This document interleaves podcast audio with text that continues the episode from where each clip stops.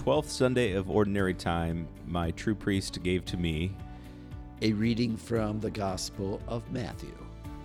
Uh, I thought it would end with a gentleman wearing green. I don't know. That didn't rhyme. I do It's have a new green vestment I think I'll wear this Sunday. a new one. yeah, somebody donated it in memory of a family member who had passed. Well, now I'm excited. I think I'll show up. Oh, good idea. Hello, everybody. Uh, in case you think you came into the middle of a conversation, You di- did. you did. You did. Uh, we were talking, and suddenly Michael said, "We're uh, we're live." Hey, welcome to the 23 podcast. It's good to be with all of you this week as uh, we're just in summer. This is great. This weather this week has been awesome. I am very happy uh, that it is summer. I love summer. Uh, by the way, that person that talked is Michael, and this person that's talking is Father, Herb. Did I not say that? You did not, but Oh. that's okay. Uh, some people sort of assume. They know. I mean, at this point. Yeah. Uh, I have three exciting things, and you already mentioned the first one. We're back into ordinary time, and I'm going to talk about a little bit about what the ordo, ordinary part means in a few minutes. Okay. But let's talk about the other two exciting things. what are they? I'm very excited about the mini retreat concept we started, and we're recording this on Tuesday. So the first of the three videos went out yesterday. Millions of views. I don't know how many views at all, but I'll tell you. It wasn't millions. uh, what I did like is at least um, on Flocknote, people can write their own notes. And I appreciated what people were writing. They were extending the conversation. It was very thoughtful. It wasn't like, oh, this is nice or this made my day. By the way, those are good things to say, but this was beyond that. People were adding some insights or uh, something that my presentation provoked in their own thought process. And that's good. That's what this is meant to be. Yeah, that's what we were hoping for. So, in case uh, you have no idea what we're talking about, just uh, yesterday on Monday of this week, we launched our first ever what we're calling summer mini retreats, and they're all digital. You can do them from home. It was emailed out on Flocknote, and uh, throughout the rest of this week, by the time you hear this on Thursday, they'll also have had been one on Wednesday, and then there'll be one more on Friday. And we're going to do this six times over the course of the summer, all different topics. Uh, each member of our pastoral team is going to take a week. Should be interesting. It's kind of a, a fun way to grow this summer while staying apart from each other. And so this this week, uh, I titled the mini retreat "Into the Fray." So there's three sessions, and um, I'm I'm calling on a lot of things that we are sort of taught, but we haven't really thought about recently about the role of a Christian in the world. Sure. That we live in two worlds: the world of discipleship, but also a world of uh, societal. Uh, significance. Like we we have to pay attention to what's going on in society, and we have to make a, a difference there too. So it's both and. It's not either or. And friends, he's so committed to this topic that all week he's been wearing frayed jeans with holes in them. It's that's spelled different. I know. I That just want. F R E Y. I'm spelling it F R A Y. Father Trendy over there, Frey. Frey. Yeah, just call me Frey.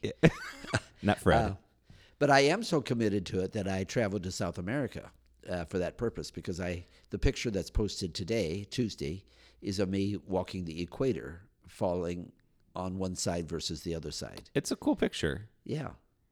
Uh, actually, I went there twice. I went there at the beginning of the trip, and uh, then my sister Judy and Vern, who were not with me that first time, they they arrived a day later. Yeah.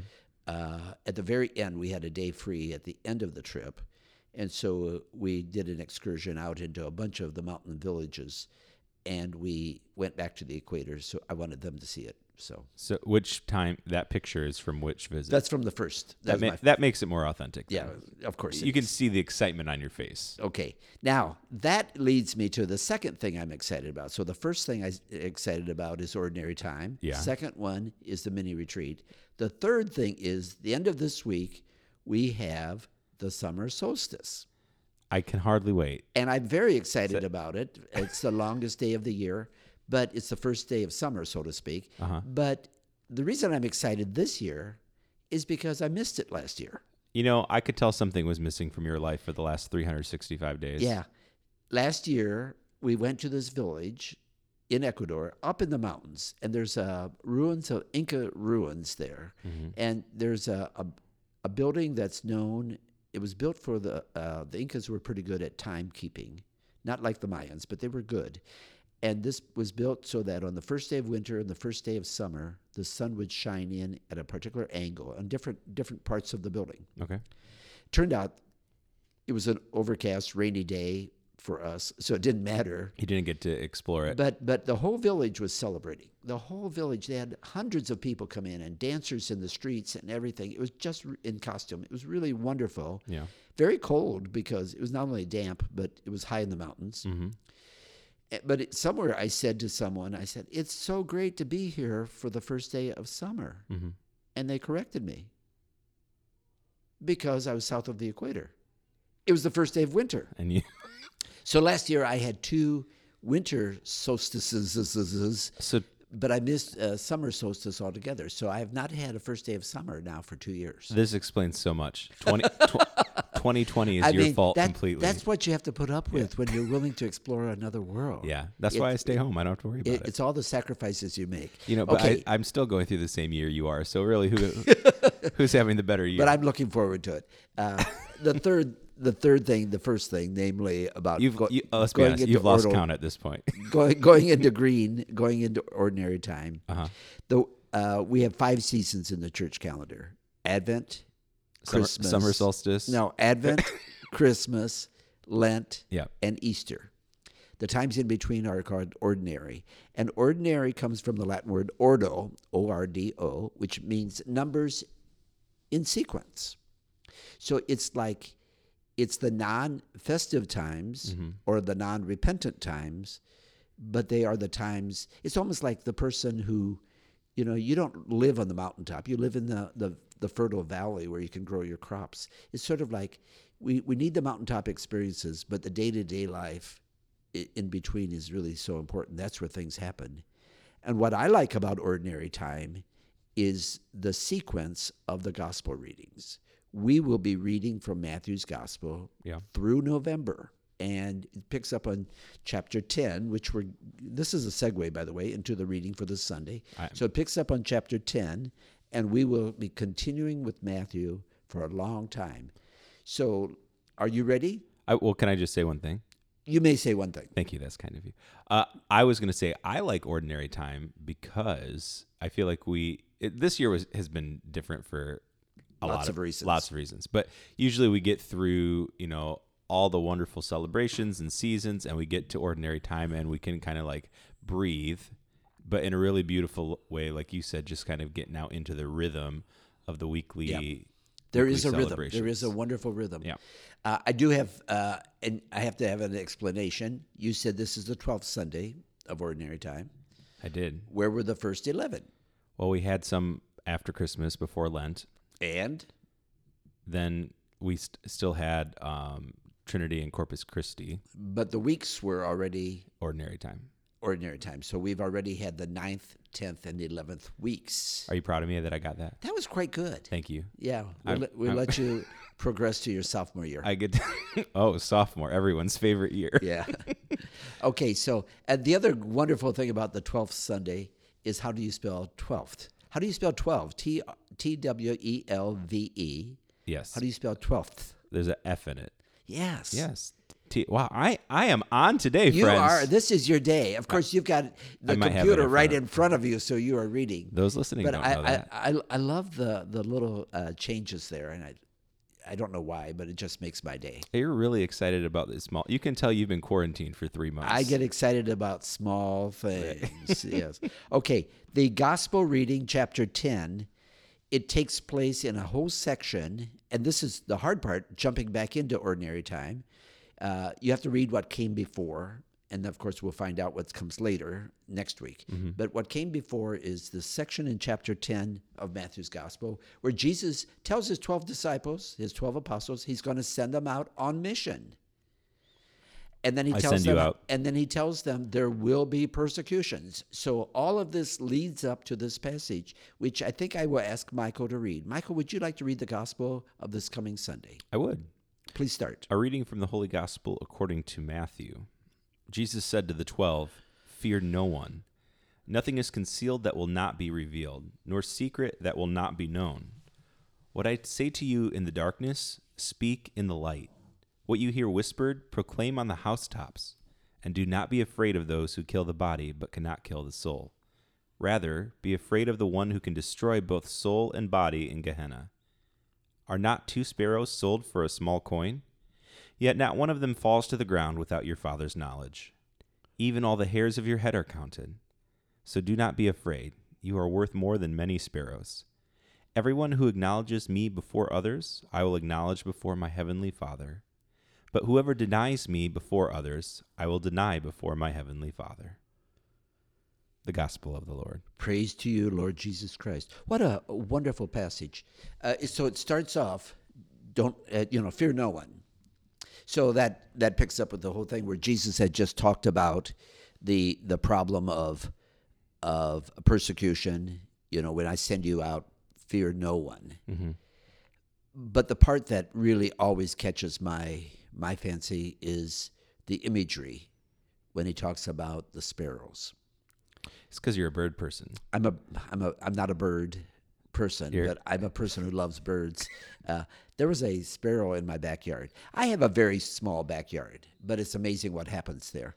And uh, there was this little sparrow. It must have been a month ago or so when there weren't that many leaves on the trees.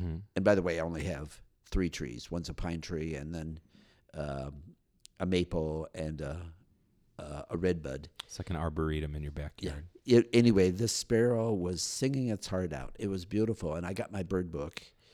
Uh, I have a couple of bird books, but I found found I had my binoculars sitting at the kitchen table. I identified it, and I can't remember anymore what it was. but I thought it's just this tiny little bird. It's basic brown. They used to call them LBJs. You know what LBJ? You know, LBJ was Lyndon Baines Johnson that's when he ran for president Yeah. but bird watchers, uh, little brown jobbies. That's when you. That's you, the technical term. well, that's a, a, a, a beginning bird watcher, LBJ. You know, like oh, it's just an LBJ. So it's real easy to over. I'm learning so much today. Yeah, it's uh, easy to overlook the little birds, Sure. and but it had such a beautiful song, and it was loud coming from this little bird in the tree, and it's just a sparrow, Just a sparrow. just a sparrow. That's true. You don't give I I would say that I don't give as much attention to the little brown birds as you do like the very colorful, vibrant birds, whether it's a cardinal or a blue jay or an oriole or take your pick. Take your color. Pick your color. Yeah, Oh, I- yeah, and of course, where you live, you have a plethora of uh, we have a lot of participants in the picturesque uh, backyard. we were we were laughing last night that uh, there's a bunch of catbirds nearby and they just make the funniest little sounds. Do you know? Yeah. They sound like cats, but they're birds. They're birds. Yeah. And then when the cat gets them, the, the, the cat sounds like a bird. Yeah. well, that sounds like a cartoon. But anyway, so uh, there was a famous book. I think it was written by Father uh, Trese, T R E S E. I think his first name was Leo. We're talking about 50, 60 years ago. It was called More Than Many Sparrows. And he picked up this phrase and he was basically talking about how much the Father loves us. And you are worth more than many sparrows. I don't think we believe that. That we are, Jesus said that, you know, you are worth more than many sparrows. And if the Father's going to watch out for a sparrow, God's going to watch out for us. I don't know if that's an image that speaks to a lot of people. I'm just I'm not criticizing Matthew or Jesus. Or Father Trese. Or I just don't know if hearing God loves you more than the sparrows. I, I would want to say, well, he better. Which that could be a little egotistical. But but if you watch read that first part, not one of them falls to the ground without your father's knowledge. In other words, if God reaches out for the sparrow and takes care of the sparrow that much, Mm-hmm. And you are worth more than many sparrows, Mm. then it's almost like how much more is God watching out over you? Sure, sure. I like the kind of the extremities of images that he uses here uh, when he says, "What I say to you in the darkness, speak in the light. Yeah, oh yeah. What you hear whispered, proclaim on the housetops." Yeah, that's beautiful too. There's a song, What You Hear in the Dark. I don't know that one. Uh, it's from the probably 1960s or 70s. It's a church song? Yeah, yeah. I don't know it. It was way before your time, Most things Yeah. were. but it it's it's a beautiful thing about what you hear in the dark, proclaim in the light, and uh, uh, what you hear whispered.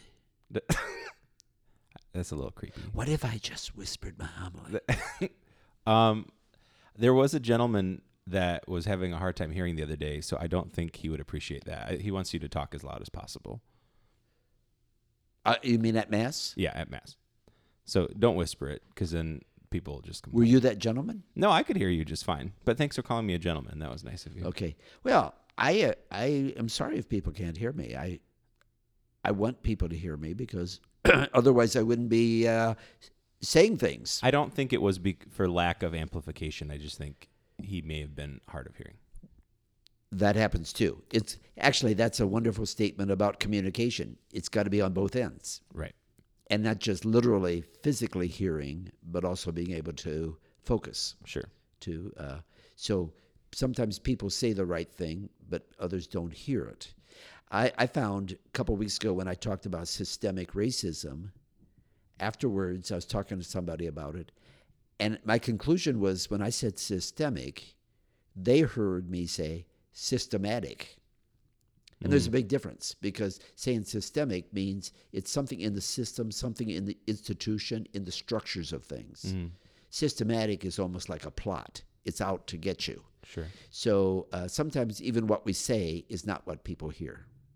Yeah, I mean, I th- everybody and people could hear the same thing, and two different people could hear it two different ways, depending on their vantage, their opinion, and their vantage point of how they are experiencing things and all that kind of stuff. I was So- once um, with a priest friend of mine. We were robbed at gunpoint. really Yeah. Uh, it was in Belize City. And um, we were robbed at gunpoint, uh, like 10 feet from the, the door of the restaurant we were walking into. And afterwards, when we recounted it to the police, by the way, we were both we were both fine. Neither one of us got hurt. Thank you for asking. Uh, well, I knew you were okay. But when we were recounting it, the two of us had totally different opinions of what happened. really Yes, interesting. uh, under pressure, uh, not really trained for that. We both knew the man came out of the shadow. Yeah. We both knew he had a gun. We both knew what, what he said, more or less. But what he said beyond that, you know, when he first said, you know, give me, give us your, give me your money and stuff. Um, but then it went on. He said some other things, and the way uh, Father Mike reconstructed it, the way I would have reconstructed it, was quite different. were you saying? Were you even there? well, and then if we the police asked us to describe the person, and Michael was absolutely certain what he looked like, and I thought, I'm not sure at all that I can say that. That's pretty good. Hey, what about this? I, I find this la- last line in the gospel interesting. Um, you know, everyone who acknowledges me before others, I will acknowledge before my heavenly Father. But whoever denies me before others, I will deny before my heavenly Father. What is the the intention there of that phrase? The intention, uh, boy, that would be good if I knew exactly the intention. I think we usually take it, you know, I will acknowledge before my Father. If you deny me, you, what he means by denying, if you deny me, it basically says you want no part of me. Mm-hmm. And so it's almost like Jesus say, okay, if you want no part of me, I'm going to honor that too. Sure. And I will, you know, I'm not going to. I think his redemption is for everybody, but, not everybody is open to receiving it. Sure, it's not forced upon. Yeah. It's it's something that it's a a, a relationship that we choose to enter into. Yeah. You'll find the same notion in John's gospel when when John talks about uh, those who believe and those who do not believe. Those who do not believe are already condemned. It's sort of like you bring it upon yourself. It's not like you did something bad and God's going to slap your fingers. It's sort of like when you do something bad, you are messing up your own relationship with God. Hmm. You are creating your own destiny. Before we go too too far to the end of this session, I do want to jump to the very first reading and just the opening lines. It's from the prophet Jeremiah. And if you think you're having a bad day, read Jeremiah. It will make you feel even worse. That's The opening line Jeremiah says, I hear the whisperings of many, terror on every side. Denounce, let us denounce him. All those who were my friends are on the watch for any misstep of mine.